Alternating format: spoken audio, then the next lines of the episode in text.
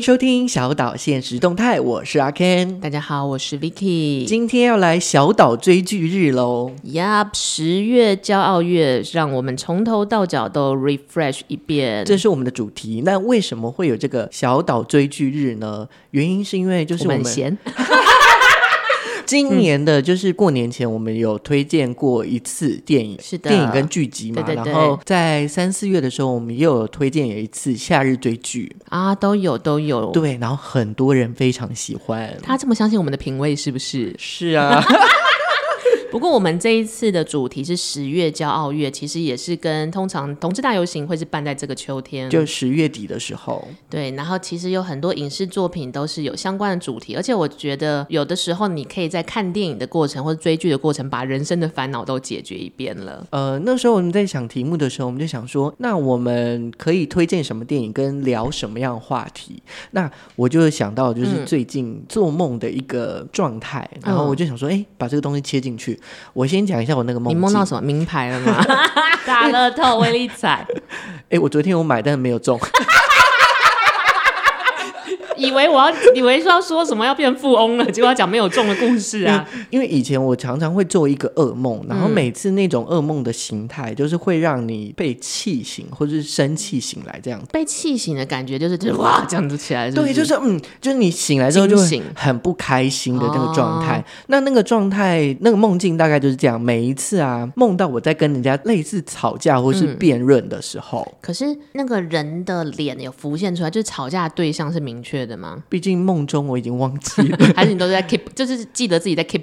我只记得就是有点生气，然后再跟对方讲话。可能对方不只是一个人，可能是一群人。嗯，那我要有点像我要跟他争辩一件事情。然后我有我的价值观，啊、他有他的价值观，可是我想要跟他讲说为什么我要这么做，可是过程中都不被认同，哦、怎么说都没有用，就你会觉得很无力。对，然后甚至我很大声的讲，嗯，我告诉你，我就是要这样做，你懂吗？对方都、哦、到这个程度了，真的都都没有回应，然后后来就被气醒，然后就觉得说我好像不被认同或是不被信任的感觉。嗯、但是我最近就是一样做同样的梦，可是我梦醒之后，嗯、我反而变得很平静。为何？为那个状态，在梦中把那个人杀了，是不是？我我不知道，也许是最近的这个心态的改变等等之类。嗯、我的状态就是一样，我在跟对方有点像，我想要表达我的价值观给对方知道，对方好像样子不认同我，嗯嗯嗯，或者是说他根本没有在听，哦、不想听你说往常这样子。对，但是就是醒来的时候我是平静的嘛。嗯、那有两件事，有一件事情就是那个平静的状态是，我突然觉得我好像把我自己该做的事情做好就好了。我讲了那么多，对对，对方来说好像也是施加压力给他，就是其实你已经把你自己的心声表达完了。对，那对方要不要接受，或是愿不愿意尊重，是那是对方的事情。可是我就做好我自己的事情。你已经把球丢完了，要不要丢回来是他自己的决定。对，然后另外另外一个状态是，我在梦中竟然梦到我爸。为为何我，我爸是现实存在着？对，就是你也是在辩论吗？嗯，他是在我辩论的最后一刻站出来替我讲话，然后我就觉得说我好有安全感哦，被保护了。大概就是这两个一个画面，就让我觉得说，哎，以前也许我会觉得很吃力，或是很难表达，嗯、或者甚至会觉得被漠视的那个感觉。嗯、现在一个梦里，就让你会觉得说，哦那好像不是那么重要，或者是说不会受你影响那个感觉，还有一个安全感。我觉得这一类型的智慧，其实需要一些人生时间才能体会，很难就就说，哎，我们这样讲完，然后听众就突然说，那我觉得我太棒了，我被天赋权了，什么威力才不要买 之类的，因为这真的是需要一些时间让你慢慢体会，是累积的，对，或是你去了解你那个本质，你到底要什么？我觉得其实就是人生经验多，回头来看，你的人生会有几个 moment，其实是被改变的，跟或是被加强自信的，或者是你以前觉得很不喜欢自己的地方，其实你瞬间也可以接受了。像 Ken 的故事讲的是你在梦境的一个 battle 嘛，梦境里跟自己的。的 battle，哎，怎么听起来像 PS Five 新的游戏之类的？我记得有的时候我在想这些事情的时候，我第一个觉得可能变得更喜欢自己的时候，大概是我十七岁的时候。嗯，因为我们十七岁的时候，那时候是高二分班，然后我们学校是有一个你可以选择要不要去语类似语资班啊。可是语资班对那个时候我们的风气来说，并没有特别怎么样，因为其实语资班它其实是把呃其他学科要考试、只考要考的科目拿去上一些外语，可是那个外语联考不会考哦，所以我就是我们有点先修班，对对对，有点像第二外语班。嗯就是我们不只学英文，可是那个时候就现在联考也不会只也只考英文啊，所以等于说你要剥夺自己原本联考科目的时间去念那个语资班，所以没什么人选。但是我选了，因为我蛮喜欢那个的课程。但我那个时候其实算是一个逃跑，因为其实那个时候我们那个学校很喜欢三类组，哦、那我是从高一开始数学就零分的人，怎么在那个语境下活下去啊？然后就觉得天啊，大家都要做医生，大家都要考会计师，我根本办不到。但是我本来就喜欢语言类的东西，刚好学校开了这个语资班，我就去。去了之后，你就发现那边所有的人，大部分都是因为他们喜欢所以来。啊、然后即使他们喜欢的东西，在这个学校是稍微偏门的，就是我们我们没有办法喜欢生物，可是我们可能很喜欢日文，或者是我们没有办法擅长数学，可是我们擅长写作文。所以在这个环境里，大家都是选择自己的喜欢的，即使我们是这个主流里面的少数。所以我在十七岁开始，呃，因为这群人簇拥之下，我过得非常幸福。可是这件事情是你要回头来看，那那真的是一个我人生。大转变呢？从行为来看，你就是去上了这样的班而已。可是从你自己的体验，是你原本以为你自己是逃跑，对。可是，在逃跑的过程中，你看到了这一群人，其实他们是喜欢这件事情，所以他们选择了在这里坐在这边。然后你也才会发现说，哇，这个世界上原来有有成为医生以外的生活。但这的确是我长大成人之后回头来看，那真的是一个很了不起的选择跟经验。无论是我还是我同学，他们这样子。而且我觉得这件事真的在你身上发挥淋漓尽致，哎、嗯，就是你，我就是一直躲在最后一排化妆啊。我要说的是你，你你的语言能力上面也好，或是表达能力上面，我觉得一定是在那个那个过程中，包含你自己喜欢。嗯、我觉得上帝哦，就是关了你数学的窗，可能就开了你国文的窗，这种感觉。可能二进位数的数学我们还会算错。对六十乘以二是一百三吗？但另外有一次也是一个选择啦，就是我研究所的时候，我去北京留学，像 Ken 那个时候就选择去上海嘛。是。那那个时候其实比较是一个社会化的考量。我就想要有一个交换学生的经历，因为我。以及大学念法文系太混了，所以我没有办法扣打，没有办法到学校让我公费去留学。所以我念研究所的时候，我就想说，我那我一定要完成我大学没有完成这件事。那我去北京的时候就一直拍电影嘛，因为念的是电影研究所，然后拍片会有很多形形色色的人。坦白说，不止学生。嗯、那个时候我就一直处于一个我觉得呃工作或是在生活，你要一直奉献才可以获得人家百分百爱你跟对你这样。因为我觉得这有点像是，这是有点像一个老一辈的观念啊，你要很付出很多才会有收获啊。对对，或者你要牺牲很多，你要接受很多苦难，你的人生才会很好，才会圆满，才会开心。就很像选举标语会讲的事情，选举小手册里面会写的。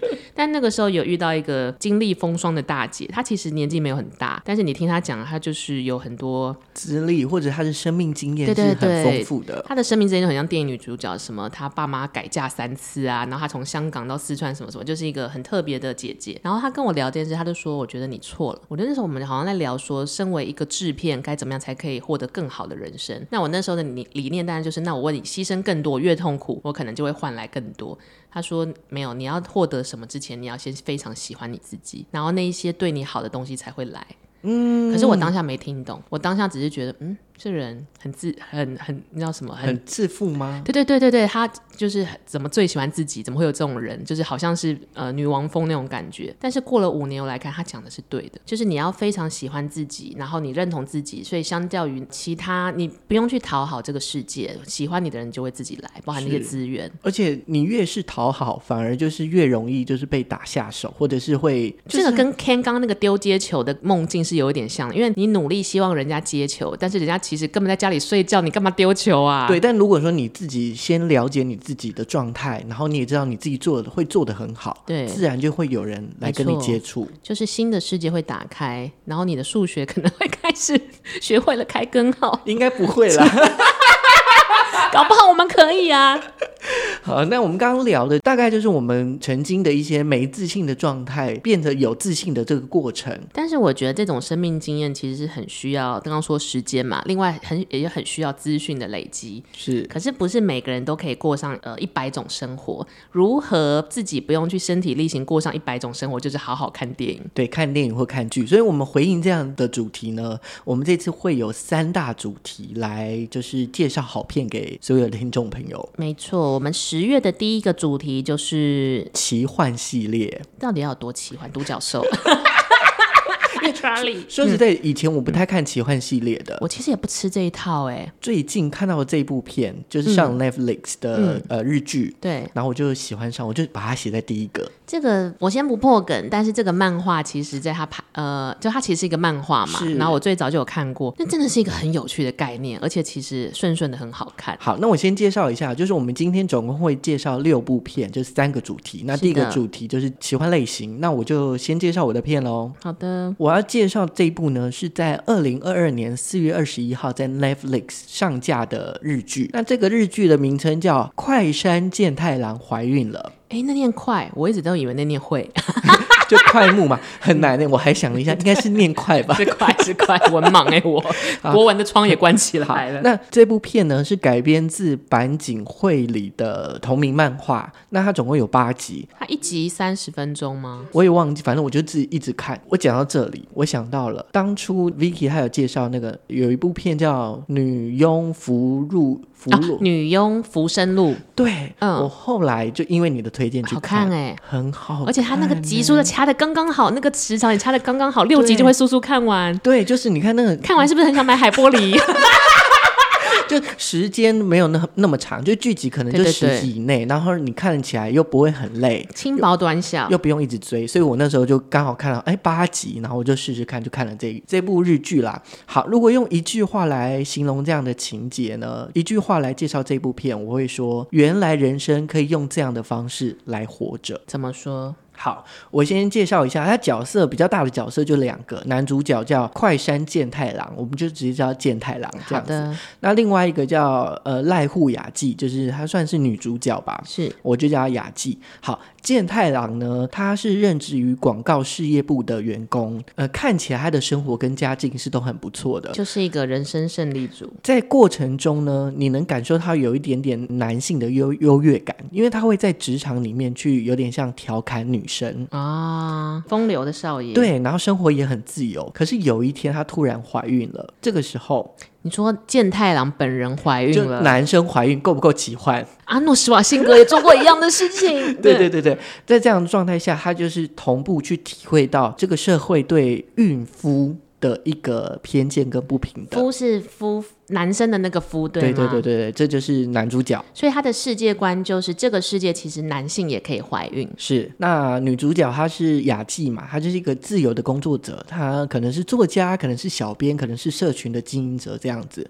那她有着自己的目标，一直想要往她自己的目标去前进，所以就是每天就是忙着工作。那他们两个都算是超级工作狂，嗯，大概就是前情提要是这样。再来，我要讲一个背景是日本的生活背景，嗯。对于日本来说，他们就是一个刻板印象枷锁的一个国家。其实我有一度认为，二零二二日本应该会更活泼一些，对，好像这是一个民族性啦，有点难。然后，特别是呃，例如说传统的性别观念啊，嗯、他们会刻板在里面，就是他们深植人心的这个状态。加上这个广告业是非常竞争的行业，觉得这边可以跟大家说明一下，在台湾你拍广告，大家可能就是又丑啊，又狼狈什么的，但其实，在日本广告。哦，他们的广告业你可以想象，就是有像台湾奥美。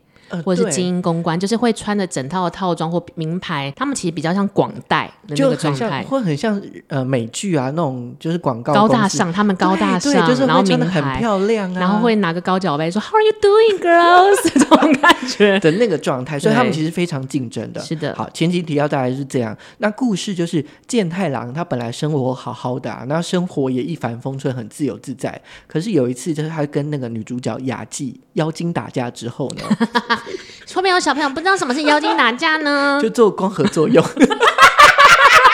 你好意思接这个？好，请大家自行去 Google 妖精打架。对，他就突然就发现他自己怀孕了，就变成孕妇。是健太郎怀孕哦，不是雅纪，是健太郎。所以在这样，就是从这个男主角健太郎的状态下，他就要面对他自己身体啊、心理的状态，还有关系之间，他跟雅纪的关系之间，还有社会之间的对于孕妇这样的看法。即使是可以怀孕的时代，大家对于男性的想象其实还是蛮蛮刻板的。对他那个现那个状态是他架空的环境，是他在日本一年大概可能会有五六十起孕妇的这个状态，所以虽然有，还是算少数。对，当下是很少数的。那像还有包含他的工作上面，他在变成孕妇之后怎么去面对？哦，就是等于说你还是要当个企业战士，可是有很多生理的不舒服都来了。对，你像像是说，例如说他他本来是工作狂嘛，所以他他有点想堕胎。啊、哦，可以，这个好像一般现在职业妇女会有的烦恼哦，就堕胎议题嘛。嗯、后来她因为工作，她就刚好变成这个 model，孕妇的 model，嗯嗯嗯，所以她就想说，哎，那暂缓一下好了，就是打蛇随棍上了。对，然后第二个就是健太郎，其实跟雅纪，嗯，应该是朋友，是朋朋捧恰恰的朋友吗？妖精打架的朋友。对，其实，在第一集的时候，你就可以看得出来，嗯、他们他们关系好像还不错，就是常常见面，但是就是捧恰恰的朋友。碰哥的朋友，碰个的头目大吉，所以有一点禁忌的这个状态。懂懂懂，就没想到啊，居然有中中了，怀了个小孩。对，那他们这样的关系，他们又不是男女朋友，真正的男女朋友，而且面对要抚养小孩的这个议题上面，他们的思维又不太一样。而且两个人都热爱自己的工作，对，所以这个也是一个他们要需要怎么沟通跟协调。然后再来就是这样的社会环境之下，大家对于孕妇是少数嘛，是他们还是有一些偏见跟语言的暴力，就是。有一个爸爸，他也是怀孕了，是，就是他的儿子在学校就被霸凌了。嗯、哦，你爸爸居然大肚子了，这种感觉，就怎么这么奇怪，好恶心这样子就。Oh my god，真的就是把性别会遇到的问题跟歧视全部都在这个作品里面。对，那他自己的身体状况，比如说呃，因为怀孕就会有溢奶啊、孕吐啊、漏尿啊，或者是常常忘东忘西的这个状态。孕妇真的是太辛苦，而且器官都被压缩。就在这样的一个环境之下，包含就是到后来，原本健太郎是妈妈抚养的，嗯，他的生父突然出现了，Oops，所以他要跟原生家庭和解了吗？对，就是他生后来才发现说，他生父也是孕妇，可是又在可能三十几年前，嗯、就是更传统的这个环境里面不被接受，所以其实就是一个轮回。那健太郎最后到底有没有选择逃跑呢？就让大家自己去看。没错没错，我们不能我们不能爆雷。到底压妖精打架去哪里了呢？到底碰哥的朋友去哪里了？可是我我这样讲解应该是还蛮明显，让大家知道那个状态跟那个那个架构的样子。我那个时候蛮喜欢这个漫画，原因是它其实虽然是一个耸动的世界观，男性居然可以怀孕，但它其实讲了很多都是职场的辛苦，或是怀孕的那一个个体也有很多不得不算大家这么开明，说你可以做不爱做啊，或者你可以请产假，你真的敢请吗？你真的敢做吗？会有可能各种会发生的事情。然后又提到这关于原生家庭的轮回，所以它其实是个分非常丰富的一个剧集。对，那对我来说，我会喜欢会想要一直看下去，有几个点。第一个就是，其实在这部片，你会很明白的看到，在那个架空的社会里面，这个社会对于我们的一些恶意跟枷锁。哦，那这个过程中你要怎么走出来？这真的是一个课题，因为这牵扯到环境啊、民族性跟习惯。第二个是我好喜欢他的台词哦，因为我觉得他的台词是非常的精准的，就是是就他们在每一个台词之间，我觉得我觉得很棒的是，就是他们好像都有一些要怎么讲，就是我觉得他他讲的那个都会有一些张力跟话题性，就是他、嗯、他在过程当中，这是我自己的体验的，我觉得就是。他们的角色之所以饱满，这些主角之所以饱满，都是因为透过他的台词，嗯，去发展出他的结构、他们的轮廓。对，你就可以感觉到说，哦，这个角色他会讲出这样的话，他的品性、他的性格。那你有什么他哪一句京剧你特别喜欢吗？要我真的去讲，我其实没有特别的注意，但是我就会觉得说，每一句都针针见血，对，或者是。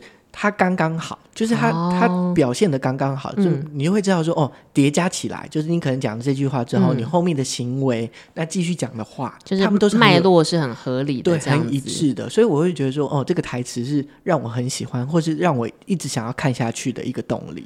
这个我觉得是现在这种 OTT 剧集的一个特点，就是它没有违背你的想象，甚至是给你超乎你的期待，这样你就不会想转台或想放弃大家这样子。那像在这个主题奇幻系列的部分，我自己会推荐一个有一点哈扣的电影。这个电影其实是我几年前看的，但是我有时候又很喜欢重温它，因为它真的太强。它的片名叫做《女汉子的颠倒性世界》。那看起来就是它是以女性社会为主，它是阿美族。呀呀呀！它其实是我小时候在电影院打工的时候，它是阿美族，你都讲得出口。阿美族是法国片。你在那边他是阿美，可能法国也有阿美族吧？I don't know，觉得 safe 对，因为阿美族是那个母母系母系社会，对，你可能要问一下黄轩，我记得他是阿密斯，对，好，他扯远扯远。那那个时候我就觉得他的海报跟他的题目是很有趣，然后他的大纲也很好理解，其实就是一个架空的国家，比如说这个国家叫 A 好了，他们是一个军阀统治的很很专制这样子的一个国家，但是呢，这么专制的政权居然是女人当权。嗯，所以就是变成说，你就想想看，可能你以为的那种呃中东或是哪里的很专制的国家，不都是男性当权嘛？然后军政府什么的全部性转。例如说，我女生就可以呃，我要娶十个男生。没错没错。然后或者是你可以走打开这一户房间，就把强抢民男，然后强奸他之后，然后男生就在床边哭，你就回你就回宫这样子。当然他，他他就是把一些很血腥的事情，然后性转之后做的非常的，他是喜剧调性了，所以没有那么残忍，但其实就是很很迷幻。每一个男性每天在家里就是学一些倒茶、煮饭啊，然后勾勾小毛衣，想着今年又可以参加国家的舞会，然后公主会 选上我吗？可以勾引哪个公主？对对对对对，公主是里面最大。这个故事里面没有王子，只有公主跟平民男子这样。那其实就他就有点像性转之后又结合灰姑娘，因为就有一个男主角，他就是灰姑娘啦，一直被他的继父与三个哥哥一直羞辱，一直打骂，就一直叫他去扫地。no. 靠背到不行，男孩版灰姑娘，没错没错，男孩版 Cinderella，他就是他叫 Jackie，Jackie 就一直被叫去扫地，他就觉得很靠背。然后后来 Jackie 就有一天就逮到机会进去了那个城堡里，遇到了我们的公主。那我们的公主就是一个很英俊潇洒、飒爽的样子嘛，然后两个人就相爱了。虽然乍看之下只是把整件事情翻完，可是我看完之后，我觉得其实蛮有趣的，就是我们居然要花一部片来讲这件事，就代表其实这件事对大家的影响很大。就是女生其实在哪一个国家都有一部分被认为有自己的妇德或妇容要尊崇，但是反过来，男生即使变成了驸马或者变成王子，他还是有他所有的不得不跟不自由的地方。哦、所以他其实有点像是对性别做用喜剧化的方式做一个讽刺的和解，或是重新的让你去看一下，原来性别有这么多的歧视。我那时候看完的时候，我第一个心里想的是，如果要用一句话介绍这部片呢、啊，我那时候会觉得是阳剧是长在灵魂上的。哎，我的天哪，哎，这是不是就是文案了？好耸动啊！因为你想想，就是当你觉得自己是一家之主，然后你觉得你自己是男生，你就可以像那个公呃那个女性一样，就是我就是这一个国家的最高指导人。那就是我灵魂上的阳具，但是当我觉得我想要就是做点小媳妇的时候，我也 我的灵魂上可能长了一些阴唇还是什么之类的东西。就是你的性别是由你的精神跟灵魂所决定的，跟你的肉身其实没有什么关系。嗯，对。但是其实你把因为这部片真的还是一个喜剧，又是法国人拍，法国人就是那样子，锵锵又有点框架，又锵锵又有点框。法国人就是喜欢有一个框架，然后跳出来就哎、欸，我要跳回去，哎、欸，我要跳出来，这样就是可以把无聊的小事做的那么认真。我觉得就是人。真很棒的真谛，但是他最后在结局的时候，法国人真的不会是无聊的创作者。他结局之后又有个大爆点，爆到不行。那就是我们回家看，大家要听吗？不行，你们就回家看。对，所以回家好好看一下女子汉的颠倒性世界。你所有的性器官都是长在灵魂上，你可以决定你自己的样子。哇，好好好，这就是我们的奇幻类。Yep。第二类呢，女性赋权系列，这个“赋”是给予的那个“赋”，那个动词，一个“被”再一个“五”，很难写。每次大家生字生词就会搞错的那一种。Empowerment 就是让你自己会有更有力量的感觉。是的，那 Ken 的名单是好，我要介绍这部片是，这算是我很小的时候的片子，很久了，很久了，很久。但我非常喜欢，因为这部片我喜欢山卓布拉克。我觉得应该每个人都看过吧，应该吧。我小时候还到电影院去看。对，我超级喜欢。后来还出了续集，对，第二集就没有那么好看。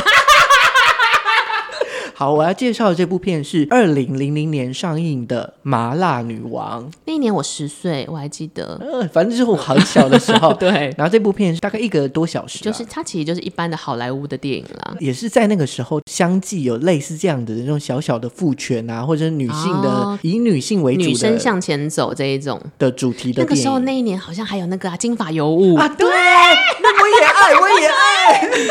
第一次发现原来世界上有粉红色的电脑。对，呃，我先来介绍一下山山卓布拉克的角色呢，他叫哈特，他是一个 FBI 的探员。那她的状态就是不修边幅，非常有女子汉的感觉，就是那一种你会很刻板觉得，因为她是女性，她因为她是警察又是女性，所以她一定要就是很像男人一样什么之类的。对，就是这样的一个状态。然后她有一个伙伴叫布莱特，在里面跟她搞暧昧的一个男生。每一个美国电影一定需要有的 CP 组合，哎，真的，这就是很传统的一个表现方式。但我走进电影院就想看这个嘛。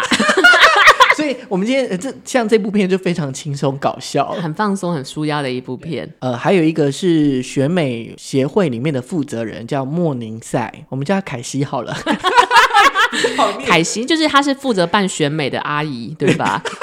是个阿姨，是个阿姨，就是以前以前也曾经是选美皇后的人，对，原本是第二名，后来变成第一名，然后现在就是要把这个比赛传承给全世界。是的，然后故事的开始就是有一份黑函，那这一份黑函就是就是传到 FBI 那边，他就说报警了啦。对，然后他们就说即将要在那个选选美比赛里面要炸掉选美皇后。如果用现在小朋友的话语讲，就是我们会在电竞比赛里面炸掉电竞冠军啦。因为这样子，FBI 就想说，哎，那我是不是要派人去秘密保护？对，或以及调查说到底是谁是凶手，不要打草惊蛇。在这个状态下呢，他们就是有一个搞笑的状态啊，就例如说，就找男生扮成女生啊，嗯，然后后来想说，哎，哈特她是女生啊，他怎么都忘了，She's a girl, she's a woman。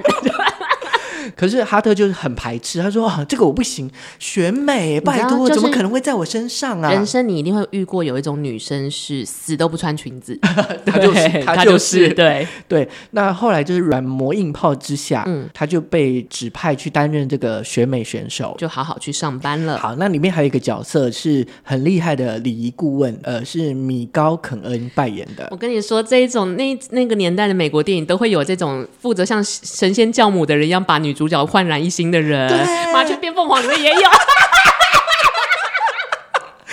这真是神仙教母，就很可爱。然后那个神仙教母一定是有点，你知道，中性中性，可是又有点严格的一个叔叔这种感觉，就有点讨厌，但又有点好。对，哦，神仙教母系列，我们下次就讲这个好了。每一部片里面的神仙教母，对。在这个状态下，就是变成是在很短的时间内要把哈特变装成为一个漂亮的呃选美选手，就是因为哈特他并不是素人哦，在这个任务里面，他要是可以说服其他参赛者，他也是某一个州的参赛者，所以他至少一定要是一定程度的漂亮跟优雅，因为是选美皇后。大家应该也许会有记得这个画面，那个画面就是哈特，他就穿了一个一袭很漂亮的衣服，然后从机场的某个地方就走出来，是那个那个状态，就是他就变成了。一个很漂亮的样子，然后结果就跌倒了。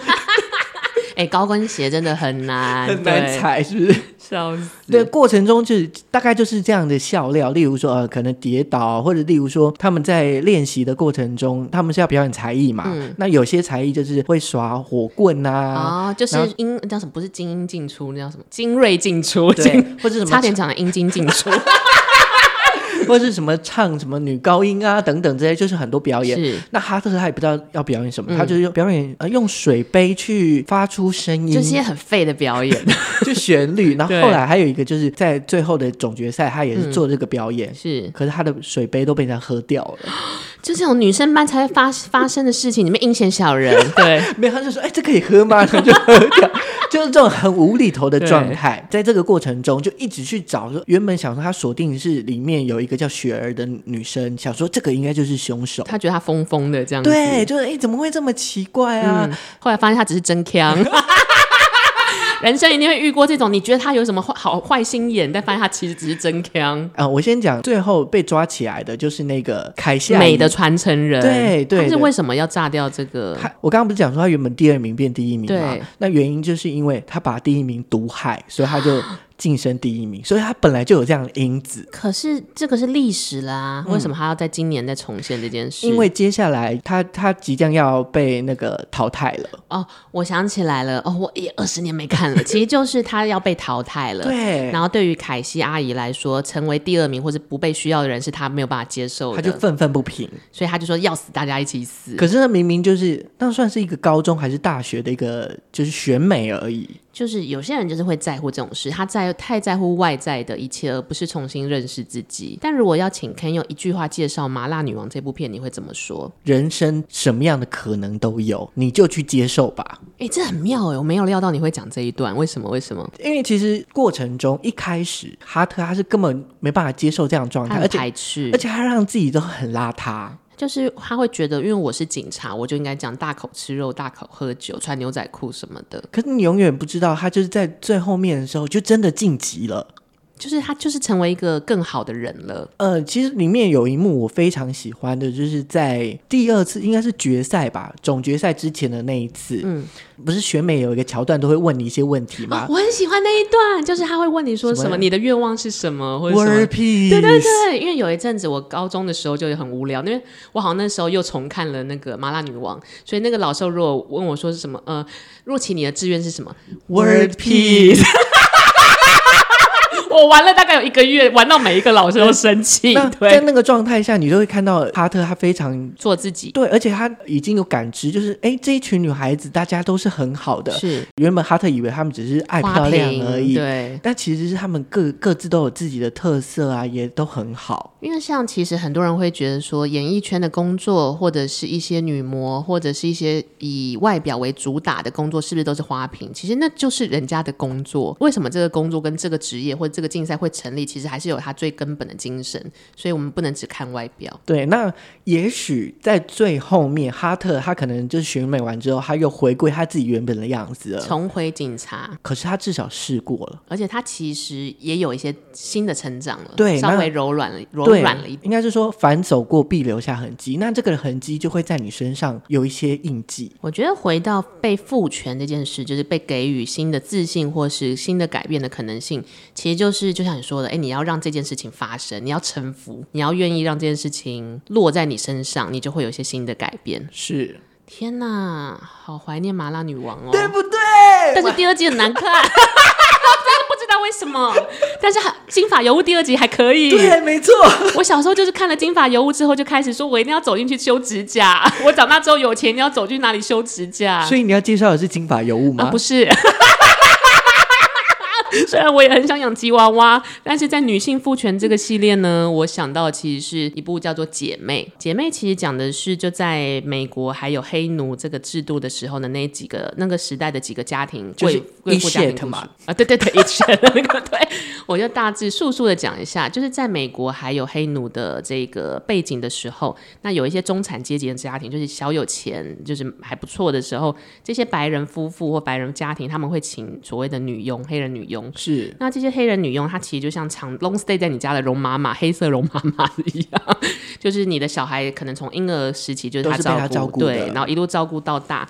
可是他们不会因此觉得那个是他们的家里的一份子，因为对他们来说，你就是黑人女仆，我没有要尊敬你，没有要瞧得起你，甚至你要洗手间都要跑到很远的地方上。明明都是人，明明都是皮肤，为什么不能共用同一个浴浴厕？就你不能在家里，你要去外面上。那在这个氛围下，就是这些黑人女仆，他们因为他们连黑人跟白人那时候连去的教会都不一样，但是那时候黑人还不知道要反抗这个文化跟这个制度，所以他们就是默默承受这一切，变成一个自己的小圈圈。那大部分黑人女仆其实就是虽心有不甘，虽愤怒，但是无可奈何。因为当你从小都被这样子灌输说你就是该为白人服务，你的一生就是没有价值的时候，你没有办法有别的思考范围了。可是这个时候来了一个很有趣的改变，就是这一个白人至上的这个小镇来了一个新的白人太太，极度强。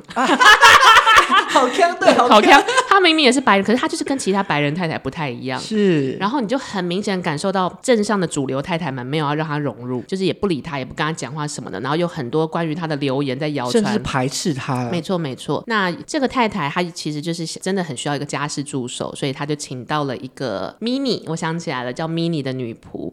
她也算是就是都没有人要去这个康太太家，她只好去，因为她跟前一个雇主起了冲突。这样，那 Mini 去了之后才发现这个太太很不一样，很不一样，是她跟一般的白人太太，她不会歧视他们，她是把把 Mini 当做家人来对待。对，嗯、呃，你要不要跟我一起喝可口可乐？对，就是会有一种原来这么他这么强，或是他这么你认为他奇怪的原因是，他其实才是最纯粹的那个人。是他看你是因为你是 Mini，不是因为你是黑人，然后就想哇，就是会让你有一种很大的冲击是。这个议题可以在这个电影里面讲的如此亲人。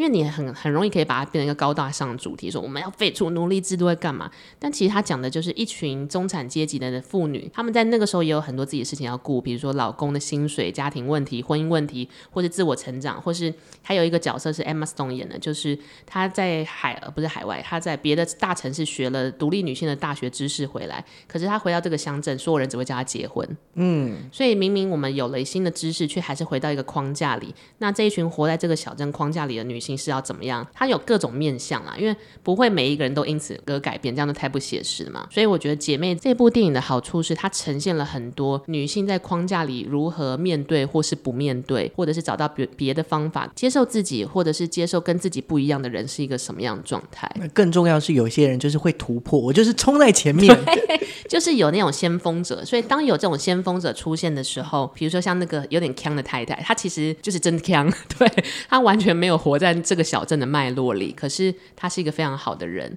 那可是像这么好的人，他其实有很沮丧的时候，就是觉得我怎么样都跟不上大家，然后我先生好像也做些什么，就疑似外遇什么的。这个时候反而是一定。被他拯救的这个黑人女仆米妮反过来鼓励他，就是你曾经帮过我，我现在也要支持你。然后最后当然是有一点皆大欢喜。可是我一直接记得这部片的原因是，首先他没有很平顺，嗯，他没有说什么啊，大家突然就是我们要一起反抗这个制度干嘛？没有，就是这种太不现实了。就是他真的很忠实的呈现每一个角色的挣扎，跟每一个角色要面临的悲欢离合。因为其实也有太太是想要突破现在的现状，可是碍于群众压力，他不敢。嗯，这是这个很真实嘛？你身边一定会有这样子的男性、女性。就是我自己最喜欢那一段，其实是里面有一个白人太太，就是贵族太太里面的一个大姐头。那她其实就是很喜欢活在这个框架里，因为她是既得利益者，而且她就是很坏，她非常坏，她真的很命，头发又很卷。头发一直往外，这样子很像小夫还是谁？然后反正其实就是他没有办法脱离这个框架，所以他希望其他太太也要跟他一起待在这个框架里。要附和他。对，没有人可以离开这个姐妹会，所以他就在最后 ending 的时候强迫一个比较软弱的太太说：“你要开除你们家那个不听话的女仆。”因为他就觉得他要把这些导正，他又不能改变自己家里的情况，所以他就其实是把气出来人家身上。那很软弱的太太只好跟老女仆说：“那请你现在走。”那老女仆其实是里面有一点像是叙事者，她用她的口吻来描述姐妹里面这个电影里面发生的所有事。那她是属于比较平静的人，就不会大起大落，不会叫主人吃有大便的派或什么 之类的。那是里面一个女仆报复他们的太太的方式。他是一个平静的说书人的感觉，那到最后的时候，他才有一个很明显的情绪，就是他们其实照顾了很多白人太太的婴儿，但是这些婴儿长大之后都不会记得他们，所以他们呃就是专职保姆这种感觉。这个黑人女仆其实她现在照顾的这个婴儿，她也觉得是她退休前的最后一个了，很小很小，大概两岁吧。那他很喜欢抱抱着这个小女孩，跟她讲说：“You is smart, you is kind, you is beautiful。”就是 “you” 跟 “is” 其实是不对的文法，因为 “you” 跟 “are” 才对嘛。你是，就是因为就是因为黑人的学习学习知识没有那么多，在那个时候，大家其实就是要跟那个小女孩表达是：你是漂亮的，你是聪明的，你是值得被爱的。因为那个小女孩比较胖，然后又比较丑，所以其实是不被那个家庭所喜爱。然后你就想：天哪，就是一个。很感人，而且很细腻，就是那个细腻是他透过语言。嗯，来去传达，然后又很真诚，嗯，然后你会想，当你以为肤色可以决定一切的时候，并没有。这个小小胖胖的女孩，她在她的家里，原生家庭也不被待见，然后明明也是白人的贵妇太太，其但又被贵妇圈远离了。就是每个人是有自己面对自己的苦难跟障碍的，但是你要怎么样看自己，活出更好的生活，或者你想要生活，其实就是改变了你的心态。我告诉你，我最喜欢的那一幕是，嗯、是就是在那个庭院里面，全部都是马桶的那一幕。就是它里面有一些小小的抗争啦，对，太好笑了。对，如果你喜欢或者想要获得一些温馨的力量，我觉得是可以从《姐妹》这部片找到的。刚刚介绍就是两部关于女性父权系列的，那最后这个系列呢，就是 LGBTQ 的系列。那 LGBTQ 的系列呢，我的片单会是一部日本电影，它叫做《当他们认真编织时》。就是编织毛衣的那个编织。我一开始会注意到这部片，其实是因为他的男主角是深田斗真，其实杰尼斯的一个男演员，就是帅帅的，样不样样？就他之前演的都是那种很正统的，就是演技派跟偶像型的角色，所以第一次就是有杰尼斯的演员，居然是挑战演出那种女性化的角色。因为杰尼斯是一个男偶像。公司，所以通常他们不会让自己的旗下艺人演出这种跟他们的形象不合的角色。嗯，所以这个是一个很大的突破。然后我就去看了。那这个故事其实蛮有趣，他讲的是有一个小女生，比如说叫 A 好了，那她妈妈是一个自由人，就是很容易消失又跑不见的单亲母女这样。那有一天，她妈妈就留个字条说她又要走了，就又消失了，所以她不得不去投投靠她的舅舅。所以当她去投靠她的舅舅的时候，发现舅舅家多了一个舅妈。嗯，但是那个舅妈怎么有点怪怪的呢？怎么声线有点低呢？怎么怎么看起来肩膀有点宽呢？舅妈其实是以前是男人，男对。然后他他有一点冲击，可是他也很冷静，所以这三个人的奇妙生活就开始。那我想问一下，就是生田斗真，他原本在角色里面就是比较柔弱阴柔的状态，对，他一开始就演这个舅妈哦，变性或干嘛？生田斗真是舅妈，我以为他是那个男，no no，他演舅妈，所以才是我让我觉得惊讶的地方，就是杰尼斯居然愿意让自己的演员出演这种跟原本他们主打的性别气息不太一样的角色。所以那个儿子还是是小女生，小哦小女生，对，小女生是多小啊？我记得小四小五吧，就是约略懂事，是有点接近青少女，可是又不到青少女的年纪。所以他就是一个人住进了舅舅的家，然后有一个肩膀有点宽的舅妈 这样子。那其实他们就开始过了一些日常的生活，当然也会遇到一些小女生会遇到一些对自己自我的怀疑，跟我家为什么这样，我妈到底又去哪里了？就是他的问题比较说关于原生家庭的拷问。但我最喜欢的一幕其实是。当小女生对于这一切都有各种疑惑，就是她也迈力迈进了要进入第二性征，呃，算第二第呃算是青春期的会一些惶恐的时期，然后她也要面对亲人跟环境消失的这种疑惑。然后生田斗真的那个角色就跟他说，他其实是在中学的时候才发现自己的性别倾向是跟一般人不太一样，他非常痛苦。那那个时候他的妈妈拿了一个编织物给他，生田斗真在里面 超常在织东西的，对。然后他生田斗真的妈妈拿了一个编织的假的胸部，嗯，给还是青春期时候的那个小的他，哇，就是就是我呃，这不是让是。我知道你想要做些什么，那这妈妈可以帮你的就是这个了。嗯、所以说，哇，就是天哪，就是怎么做那么精致？就是桥段也精致，然后当然那个编织物也精致，可是就。我觉得他是少数没有很激烈的手法在讲性别认同这件事，因为很多人在讲性别认同故事的时候，就会好像那种因为身为男性的时候被霸凌啊，或者身为女性的时候被欺压，所以我们要性转或者什么，或者是我们要去抗争，对对对，我们，我们要去争取什么，或是一定要前面很悲痛，然后所以性别认同才会出来。没有，这整个气氛跟氛围就像日记一样，就是小女生只是面对了妈妈跑掉了这件事，然后去找了舅舅，舅舅也跟舅妈都只是面对了。我喜欢这样子的你，不管你是男是女。舅妈也是我，我想要喜欢这样的自己，所以我变成现在的自己。所以我觉得这是一件很真实的事情。然后你想想看，当你有性别烦恼的时候，你谁都不能讲，尤其在日本这种高压的男性社会，你的妈妈默默为你做一件事情，她织了一个假胸部给你，然后让你穿上胸罩，即使没有把你生成女孩，但我们可以一起变成女孩。嗯，我可以支持你做这件事情。对啊，我那时候就非常。意外的喜欢这部片，因为这种题材拍到烂，我坦白说，就所以如果要用一句话来形容当他们编织时这部电影的话，我自己会讲的是胸可以编织，心也可以。哦哦，我是文案大师，成品要不要雇佣我？奥美要不要雇佣我？我是文案大师。你明明就在做这个工作，对，其实也是。这其实就是我觉得在十月可以推荐给大家的 LGBTQ 系列。好，那如果是我我要介绍的这部片，它是二零二零年上映的电影，它是新哦，它是一个加拿大的片，然后包含了一些变装主题的歌舞喜剧。那它的名字叫《我的妈妈开 gay bar》，我也想要开 gay bar。好，呃，如果用一句话来形容的话，我会说：这是我儿子，我是他妈妈。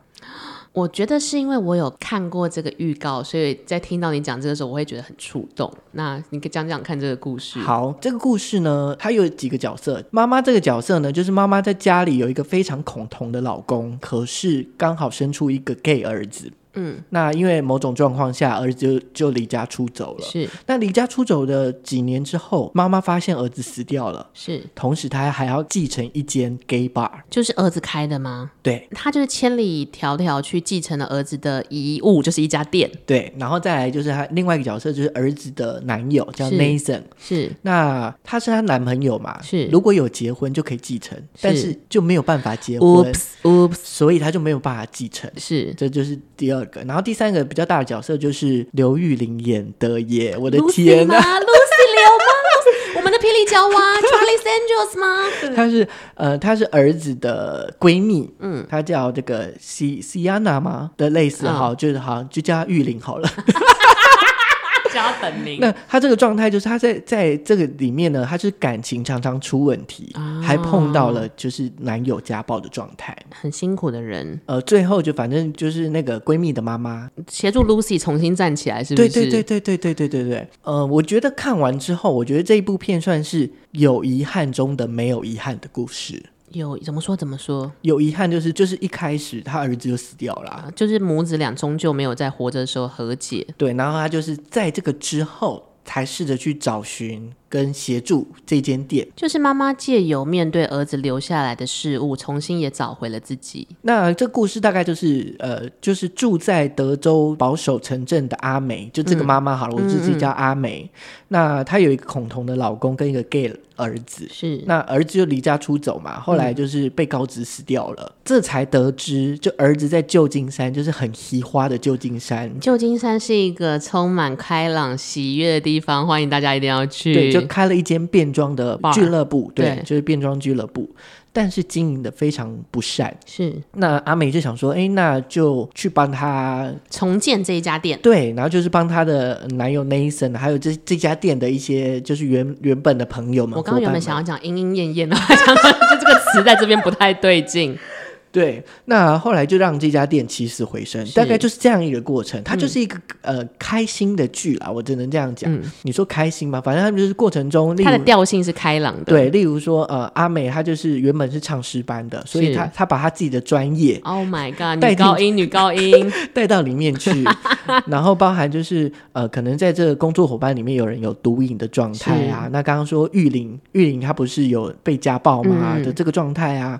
然后还有甚至有。有一些人就是要面对自己的家人，去坦诚这样的状态。在这个过程中，这个妈妈，这个阿美，阿美以她的大智慧，对，去协助他们。然后阿美也是个神仙教母，我们一定要开神仙教母系列。对，那最后会不会有淑芳阿姨？好了，不要闹。对，最后就是算算是一个就是蛮温馨的 ending，就是妈妈上台唱了儿子的男友 Nathan 的歌。So sweet，所以我可以完全呼应到你一开始讲的那一句金句，就是他是我儿子，他是我妈妈。对，这个就是我的儿子，他是我妈妈。我觉得我们今天介绍的这一些六部片单，其实有大部分是都在讲的是人如何面对遗憾，或是克服遗憾。